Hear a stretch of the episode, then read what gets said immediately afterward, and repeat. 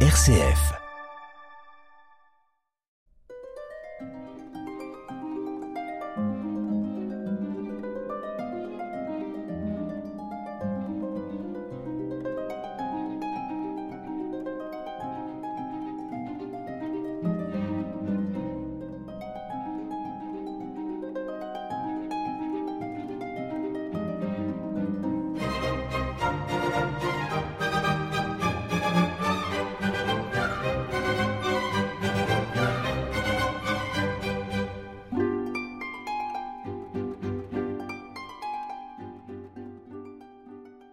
Amis, l'armada bat son plein. Profitons-en pour évoquer les rassemblements de bateaux à Rouen depuis les Vikings. Si vous m'avez fait l'honneur d'écouter les deux dernières émissions, vous avez en tête que le premier rassemblement notable de bateaux à Rouen date de 841 et c'était loin d'être une fête en fait une flottille de dracars se dirigeant vers Paris a pillé et brûlé Rouen au passage. Rouen, jusqu'à la Révolution française, a été ceinturé de murailles. Donc même si l'on voulait y organiser une fête nautique, ben, c'était pas si facile en tout cas d'y rassembler la foule, d'autant que les quais, jusque vers 1770 environ, étaient étroits. Il y a tout de même quelque chose qu'il faut bien avoir en tête, c'est que, pratiquement à toute époque, le port de Rouen a été rempli de voiliers et de divers bateaux en permanence. Rouen a été, avec des variations dans le temps, mais un port très actif il y a une vue de Rouen célèbre de Jacques Lelieur, datant de 1525, qui montre au bord des murailles énormément de grands et moyens voiliers, des bateaux de rivière, tous serrés comme des sardines. Il y a eu tout de même une grande fête nautique donnée en 1550 l'honneur du roi Henri II, qui est venu à Rouen. La ville s'est alors décorée de tapisseries, d'arcs de triomphe, il y a eu des défilés et un thème original, le Brésil, qui venait d'être découvert par euh, le portugais Cabral en 1500. Alors euh, cet accueil fastueux au roi a été euh, complété par des fêtes extraordinaires sur la scène, des machines représentant des, des dieux marins comme Neptune, des tritons, des baleines, nager entre des bateaux portugais et français qui faisaient semblant de s'affronter. Et le jeune roi est resté presque quinze jours. Donc, pour évoquer un peu plus euh, ce mouvement permanent sur les quais, mouvement commercial, euh, il y a notamment parmi les produits qui arrivent sur le port du Rouen du bois Brasil, qui donne une belle teinture rouge au tissu et qui peut venir du Brésil à partir du moment, encore une fois, où les côtes ont été abordées et le pays exploré au XVIe siècle. D'autres produits arrivent à Rouen, du vin, du sel, pour conserver les aliments, de la laine, anglaise ou espagnole, et puis Rouen exporte entre autres des tissus. L'historien Farin, qui a publié une histoire de Rouen en 1668, dit qu'on parle beaucoup de langues sur le port. Ben oui, il y a des navires hollandais, anglais, portugais, espagnols, on peut imaginer que le jeune Corneille, né en 1606, se promenant sur les quais, écoutant parler entre autres espagnol, a pu, plus tard, en croisant ce souvenir avec évidemment des lectures, écrire le Cid, tragicomédie qui se passe en Espagne. Alors, euh, je vous propose, c'est anachronique, mais vous l'accepterez, je pense, avec le sourire, d'écouter une chanson très connue d'Hugo Frey, Santiano, qui est une adaptation en fait d'un chant plus ancien d'origine anglaise.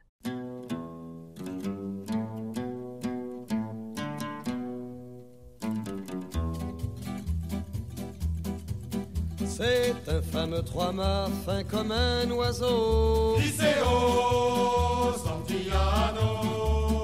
18 nœuds, 400 tonneaux. Je suis fier d'y être matelot. Tiens bon la vague et tiens bon le vent. Liceo Santillano. Si Dieu veut toujours droit devant. Nous irons jusqu'à San Francisco. Je pars pour de longs mois en laissant Margot. Liceo Santillano. Y penser, j'avais le cœur gros. En doublant les feux de Saint-Malo. Tiens bon la vague et tiens bon le vent. Iceo Santillano.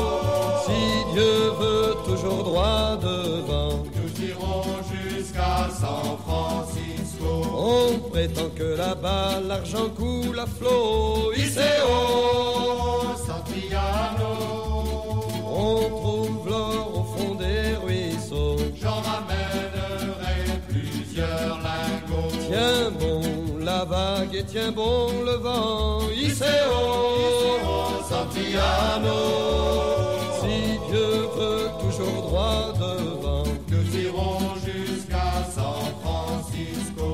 Un jour je reviendrai chargé de cadeaux. Iceo Santillano. Au pays j'irai voir Margot. À son doigt je passerai l'anneau. Tiens bon le cap et tiens bon le flot. Iceo Santillano. Sur la mer qui fait le gros dos. Nous irons jusqu'à San Francisco. Alors ce qui fait également que les fêtes nautiques, à part celles de 1550, ont été rares, c'est le siècle d'agitation religieuse et politique, euh, 1550-1650, guerre entre catholiques et protestants, plus tard la fronde, les temps ne sont guère à la fête, et quand il y a des fêtes, elles sont plutôt citadines. On peut penser à la foire Saint-Romain ou aussi à la levée de la Fierte. C'est une chasse reliquaire montée euh, qu'on monte donc en procession et qui correspond à la libération annuelle d'un prisonnier.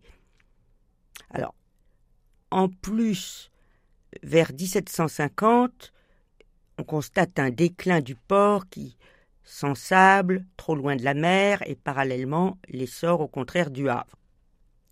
Il y a au XIXe siècle, malgré ce relatif marasme, un, événement qui va amener une grande foule, une seule, une seule heure pratiquement, enfin très peu de temps, sur les quais, c'est le passage des cendres de Napoléon, le 10 décembre 1840. Donc le corps de Napoléon a été rapatrié de Sainte-Hélène, Atlantique, puis arrivé en France, embouchure de la Seine, et il arrive à Rouen le 10 décembre pour euh, regagner enfin les Invalides. Il est placé, le cercueil est placé sur un bateau à vapeur, la Dorade, alors évidemment c'était le dernier bateau, pas celui qui a été dans l'Atlantique, et venait d'être achevé un pont de fer en 1836 qui a duré assez peu de temps, mais qui a été pour l'occasion transformé en arc de triomphe, pavoisé de drapeaux, orné de tentures violettes, parsemées d'abeilles d'or ou bien de N majuscules couronnées. De la voûte du pont pend une immense croix de la Légion d'honneur, Sur le pont sont suspendus, enfin, euh, sur le pont, euh, ce pont suspendu, hein, d'anciens soldats de la Grande Armée en uniforme. Saluent le passage de la dépouille, et puis le bateau n'est pas seul, il est précédé d'un autre bateau et suivi par cinq autres, et en même temps battent les tambours, résonnent les canons, les cloches sont mises en branle, c'est donc une manifestation à la fois funèbre mais triomphale, avec les hurrahs hein, à nouveau. Euh, Napoléon est devenu populaire auprès d'une partie des Français. Et à la belle époque, l'activité du port reprend. Il y a eu des travaux pour réguler le cours de la Seine, et répétons-le, il n'y a alors aucune discontinuité entre la ville et le port, puisque la muraille a été détruite depuis un siècle environ. La Troisième République va multiplier les pavoisements et même parfois les fêtes pour deux raisons. D'abord, il y a la conviction que les fêtes nationales doivent avoir leur déclinaison locale. Et puis par ailleurs, il y a la généralisation de l'électricité qui permet d'illuminer les navires. Alors, par exemple, le 5 mai 1889, une fête vénitienne est organisée sur la Seine à Rouen, dans le cadre du centenaire de la réunion des États généraux, donc euh, le 5 mai 1789. On va distribuer des lanternes aux bateaux, euh, accostés dans le port, et il y en a une petite centaine. Et c'est le moment où les élus locaux prennent conscience des possibilités, on pourrait dire, scénographiques du fleuve, c'est-à-dire la possibilité d'attirer des badauds et des touristes. D'autant qu'un pont spectaculaire, avec ses deux piliers de 67 mètres de haut permet aux grands voiliers de passer sous son arche, et il sera la vedette des fêtes maritimes. Euh, il est construit, en, enfin achevé en 1899 et puis détruit en 1940. C'est le fameux pont transbordeur. Alors ainsi, euh, nouvelle fête en juin 1904, où il y a des joutes à la lance, une fête de nuit avec des bateaux déguisés en joncs, en torpilleurs, des ballerines et des gymnastes qui euh, font leur démonstration sur un ponton entre le pont Corneille et le pont Boyel-Dieu. Donc vous voyez de la musique aussi, du spectacle. Et également une fête en 1905 avec un véritable cortège naval d'une vingtaine de bâtiments qui remontent le, fleuve.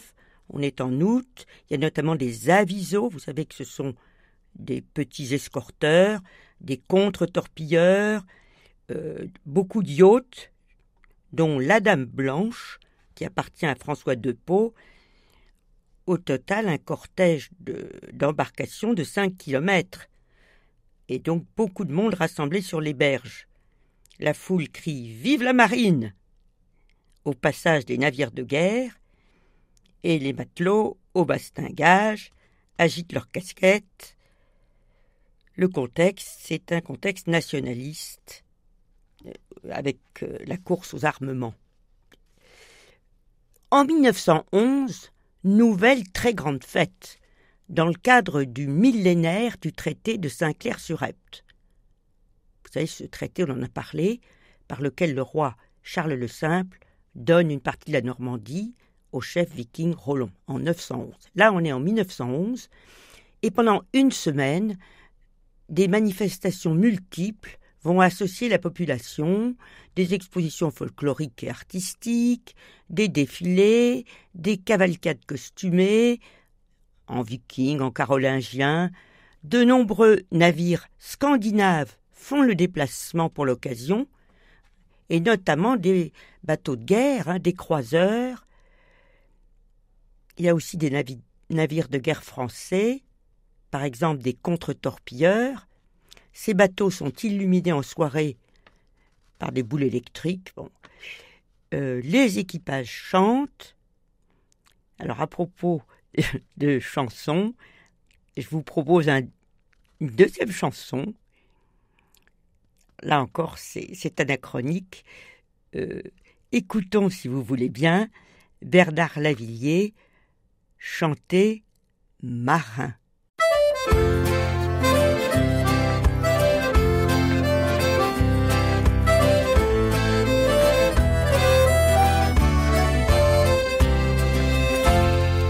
J'ai ramené des cicatrices et des parfums qui n'existaient pas, quelques mystères et maléfices de retour à Fortaleza.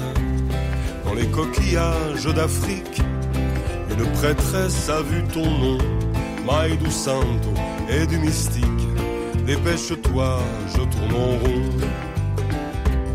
Je suis marin, un peu artiste. J'aime les ports que tu aimas. J'aime l'amour et la musique. Ne sois pas triste, on se reverra. É marinheiro, ele é artista, vive nos portos onde estará, de vive. Não fique triste, ele vai voltar. Tira a carta, joga búzios. A mãe de santo viu seu nome. A mãe de santo é misteriosa, vai ficar louco de esperar. Alors je chante cette musique dans l'espoir que tu l'entendras. De Salvador jusqu'à Recife et même au fond du Sierra. Je suis marin, un peu artiste. J'aime les ports que tu aimas. J'aime l'amour et la musique. Ne sois pas triste, on se reverra. É marinheiro, ele é artista, vive nos portos onde estará, cheio de amor, vive a cantar. Não fique triste, ele vai voltar. Les musiciens ont la technique pour parler avec le destin. Les marins fuient les maléfices et Yemanja a du chagrin.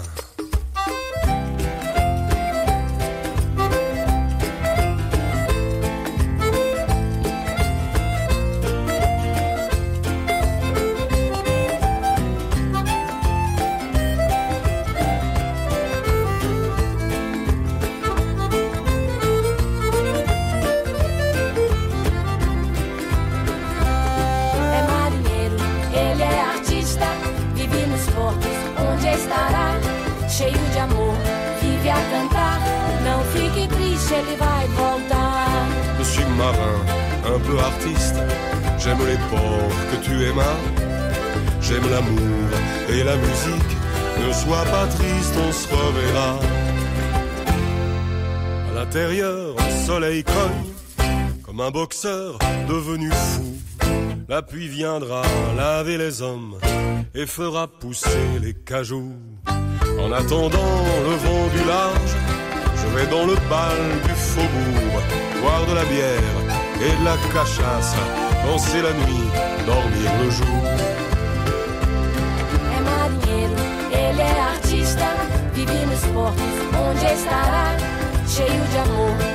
Vive a cantar.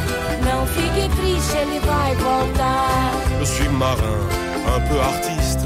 J'aime les ports que tu aimas. J'aime l'amour et la musique. Ne sois pas triste, on se reverra. Je suis marin, Ele é artista, j'aime les ports. estará?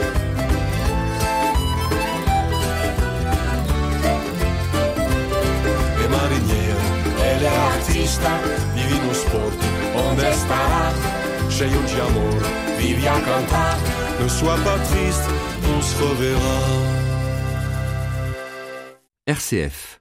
Alors, nous parlions de cette fête de 1911. Président de la République, Falière vient trois jours. L'esprit est, est très bon enfant. Il y a des étudiants norvo- norvégiens venus en dracar qu'ils ont construit eux-mêmes depuis leur pays. Alors du coup, les Rouennais de leur côté transforment un chaland en dracar avec des marins costumés, alors sans grand souci d'historicité. hein. Euh, rappelons que les cornes sur les casques, non, les, les, les vikings n'en avaient pas.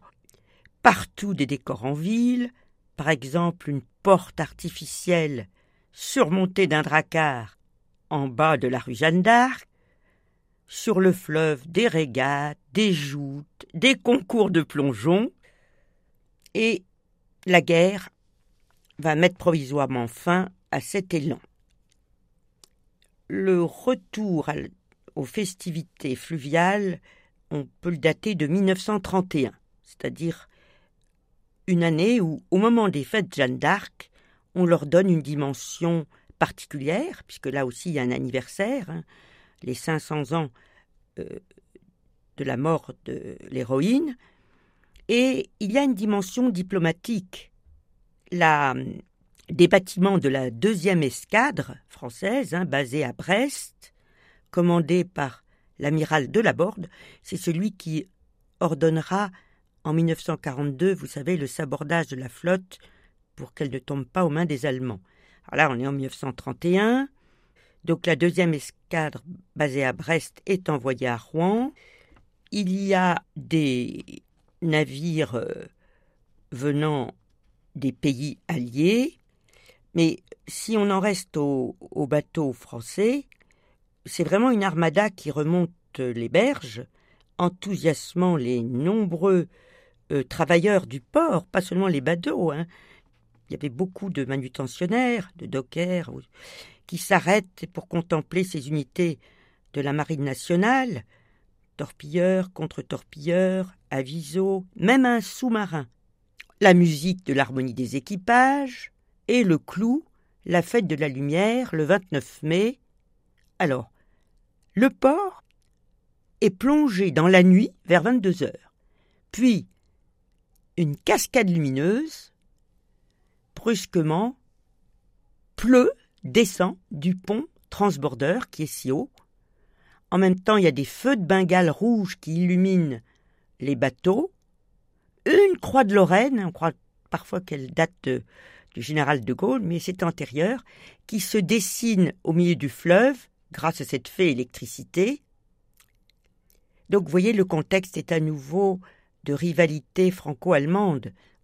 Au même moment, l'Allemagne lance un grand cuirassé, le Deutschland. Et puis la guerre survient. Et Rouen est bombardé sévèrement.